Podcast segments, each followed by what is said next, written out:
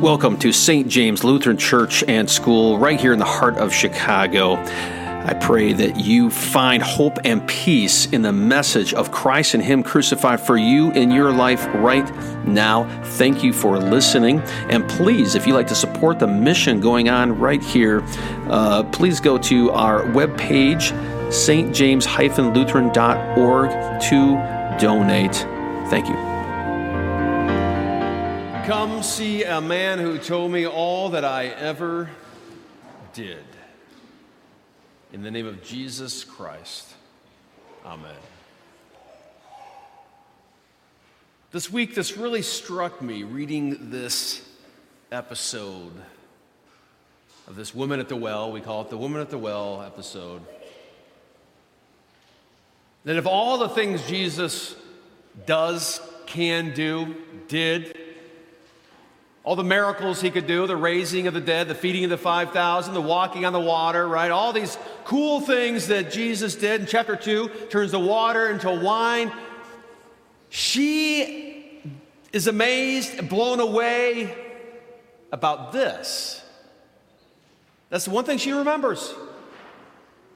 That's stuck in her head that Jesus told her everything she ever did. Is that interesting? And when she goes to the Samaritans to her hometown to brag about this Jesus, that's what she comments on. She doesn't say anything else, but simply this He told me everything I ever did. That convinced her. He was the man, the Messiah, the Savior. And that is what she wanted to tell others. Isn't that weird? What does that mean? She's blown away that Jesus knew her. Everything. Knew who she was and that she existed. And he knows who you are too. Look at this story here. It starts out, uh, John tells us that Jesus came to a town of Samaria called Sychar uh, near the field of Jacob. So it connects us. John wants us to see this the field of Jacob, who is the father of Israel, by the way. And it was given to his son Joseph, this field and his well that he dug himself was there as well. But it's in what we now call what they called Samaria. Because after Jacob made this well, the people of Israel were broken up. They fought against one another, and eventually the northern tribes were taken over by Assyria and blended in with their religion and people. And they both hated each other by Jesus' day because the Jews thought these are half breeds and they screwed up the real religion and they've got some of the good stuff and they added their own thing and they're all messed up. And they were. And the Samaritans hated the Jews, etc., racially, religiously. And here's Jesus kind of going through enemy territory. You didn't travel through Samaria, you went around it, it kind of cut into Israel. But he's tired. I love this. This is like a Harry met Sally sort of thing, okay? He's tired, and so he sits beside this well. It's about the sixth hour, John says. What else happens on the sixth hour? John 19, Jesus is crucified. So remember that. These aren't by chance. John's giving us these times. So here at this point, though, Jesus just tired. He's resting. And there came a woman of Samaria to draw water. Didn't know Jesus was there. It's the sixth hour. It's noon. It is hot. People don't work during the time. They take a little break off, right? A little siesta because of the heat of the day and go back to work. Get some work in the morning, take some time off later. You don't go out. It's fairly quiet. But here comes this woman. Coming when she assumed nobody else was around to get some water by herself. Now with other friends not with a husband, alone. And they come and a relationship begins. Jesus sees her and says, Hey, give me a drink. Because the disciples are gone getting, getting food. And the Samaritan woman says this How is it that you, a Jew, are asking me, a Samaritan, for a drink? Because it's so shocking to her. But I want you to think about this in many different ways. It's shocking because she's a Samaritan and he's a Jew. It's shocking because she's a single woman by herself and he a man and shouldn't be seen together back then, right? People might talk. I can't believe you're talking to me on many levels. She was used to people not talking to her, we're going to find out, avoiding her. And she was used to probably bad relationships with men as well. The whole event is unusual for her. Give me a drink, Jesus says. And then Jesus says this If you knew the gift of God, and who it is that's saying this to you, give me a drink, you would have asked him, and he would have given you living water. And she's interested in this. She says to him, uh, You don't have anything to draw water with. Where are you going to get this living water from? Are you greater than our father Jacob? He gave us the well and drank from it himself. She's connecting this to the Old Testament and to Jacob, right? And Jesus said to her, Everyone who drinks of this water will be thirsty again, right? Just plain water. You're going to be thirsty again. It's not going to last long. It's going to feel good for a little bit, but you're going to be back here again. And you're going to be back here again at the well in the middle of the day by yourself, sneaking around. But the water I give you will swell up into you as a spring, and you'll never be thirsty again. No, there's a conversation of just pure thirst going on, but there's something deeper going on here too, isn't there? Because the woman hears this, and what she say? She says, Sir, give me this water so that I won't be thirsty or have to come here like this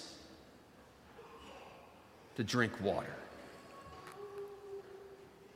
So, that water, the idea that she could have something and never be physically thirsty again was pretty powerful. I'll never be thirsty again. It'll satisfy that need. I'll never have that hunger, that pain, that sense of withoutness, that fear that I might not survive. But it's also deeper than this. I won't have to come here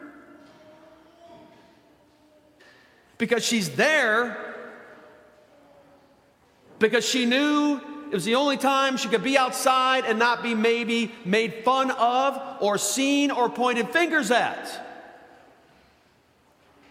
Because as you'll see in a second, she'd become a little bit of an outcast. She wasn't maybe an accepted part of her society, she was in the shadows with other people.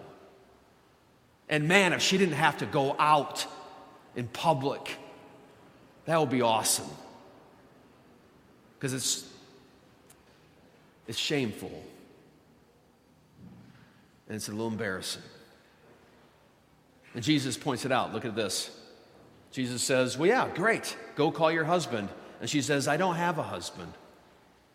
Which is in, in many levels a sad thing, like doesn't have a person, doesn't have a friend. Again, she's by herself. That's not normal. Something has challenged and broken this woman. No husband and no friend. And Jesus says, You are right in saying that because you've been married five times. Now, that's crazy today. And now, the person you're with, the guy you're with, you're not married to. So, that's a broken relationship. What kind of relationship is that? To live with somebody and not have any commitment by them. Holy cow, stinger. Jesus, you know what I mean?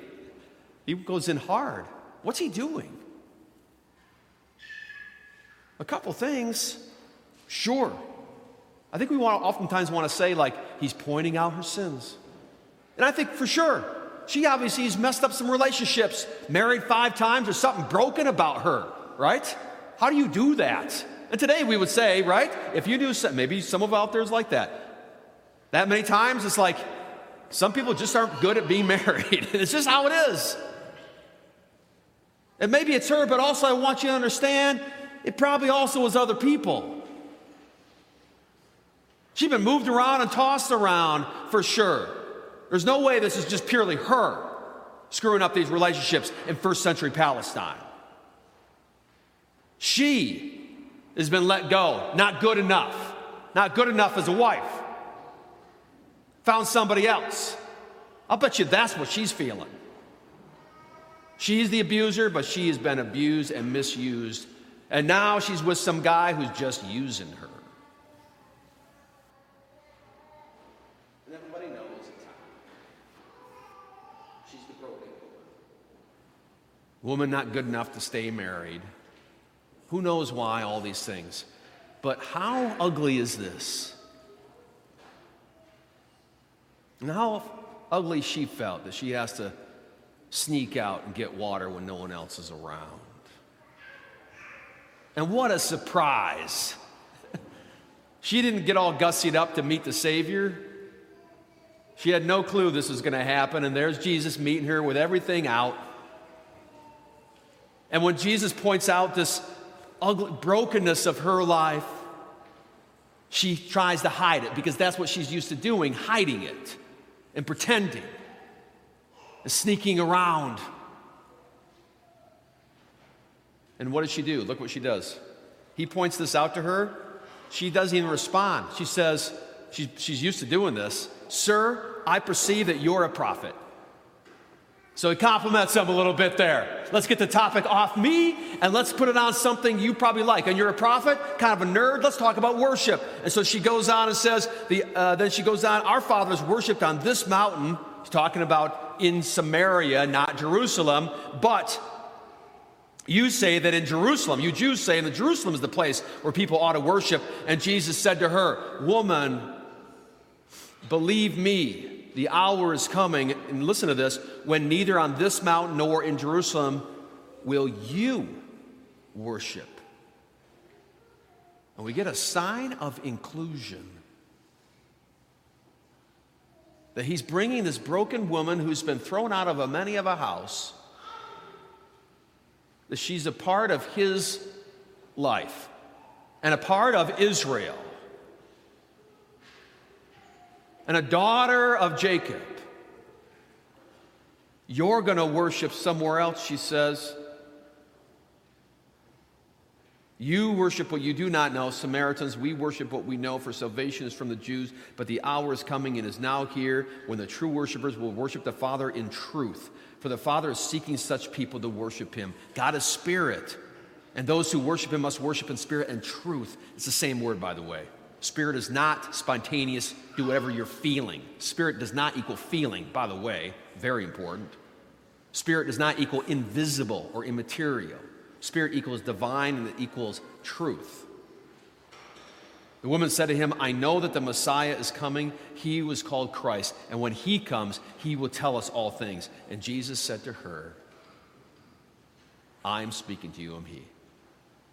I love this because he doesn't start out by saying, I am the Messiah, bow down to me. He's just having a conversation with a woman who probably hasn't had a conversation like this yet. Having a conversation with a female, I really mean this, with no sense of flirting or no sense, what can I get out of you, or no sense of vulnerability. She's by herself and he's a man, and no sense of putting her down.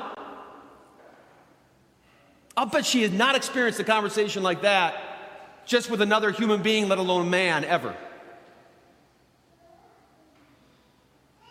He doesn't introduce himself as God,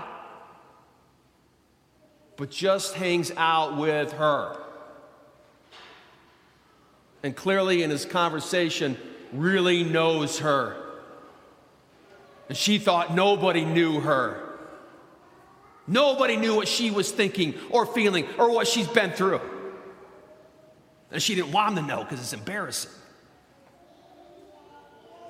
Christ knew her, who she was, what she had done, the good and the bad, and didn't reject or condemn but hung out with and conversed, she leaves this amazed.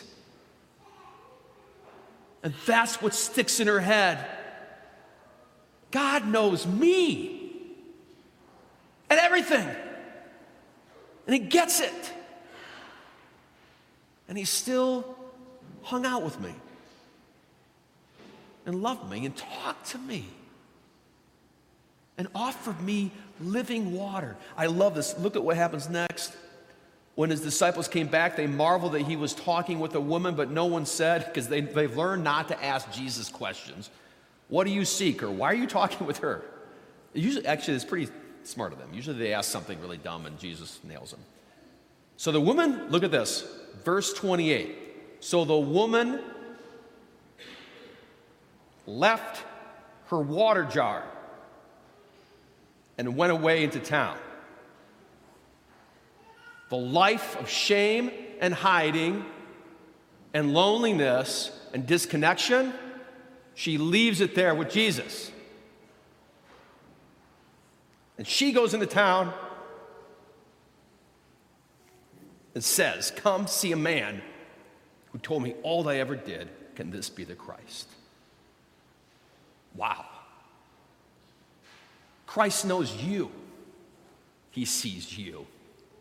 And He knows your deepest fears, and He knows you when you're the worst and the ugliest. All of you. But does not reject, doesn't accept, like, oh, who cares? Good Lord. That's not just, but forgives and walks with you because He sees you face to face, because He came in the flesh and sees you man to man or man to woman, person to person, to your face, and has lived it and knows it. He knows you. So when you wonder about whether you're totally known by God, I mean, all of social media, is all about being known. People want to just to be known. They just want people to know they exist. And so you get people living in basements of their moms writing blogs, right? and posting comments on CNN stories, right? I am I exist is what they're saying. I'm important. Well, that doesn't work.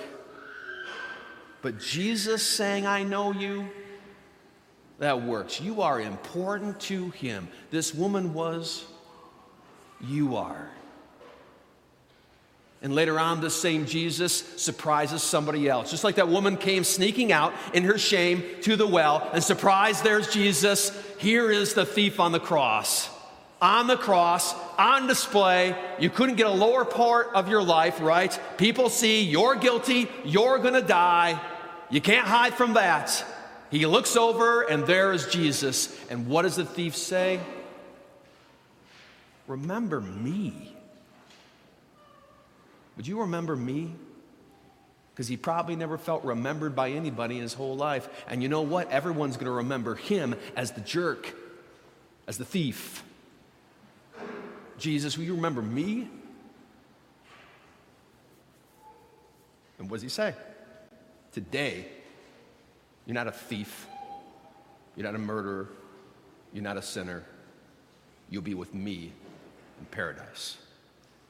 Friends, Christ knows you, loves you, forgives you, and welcomes you into the children of Abraham, to the well of God, and to the family. And today we eat and drink at the same table of our Lord, His forgiveness, His body and blood together.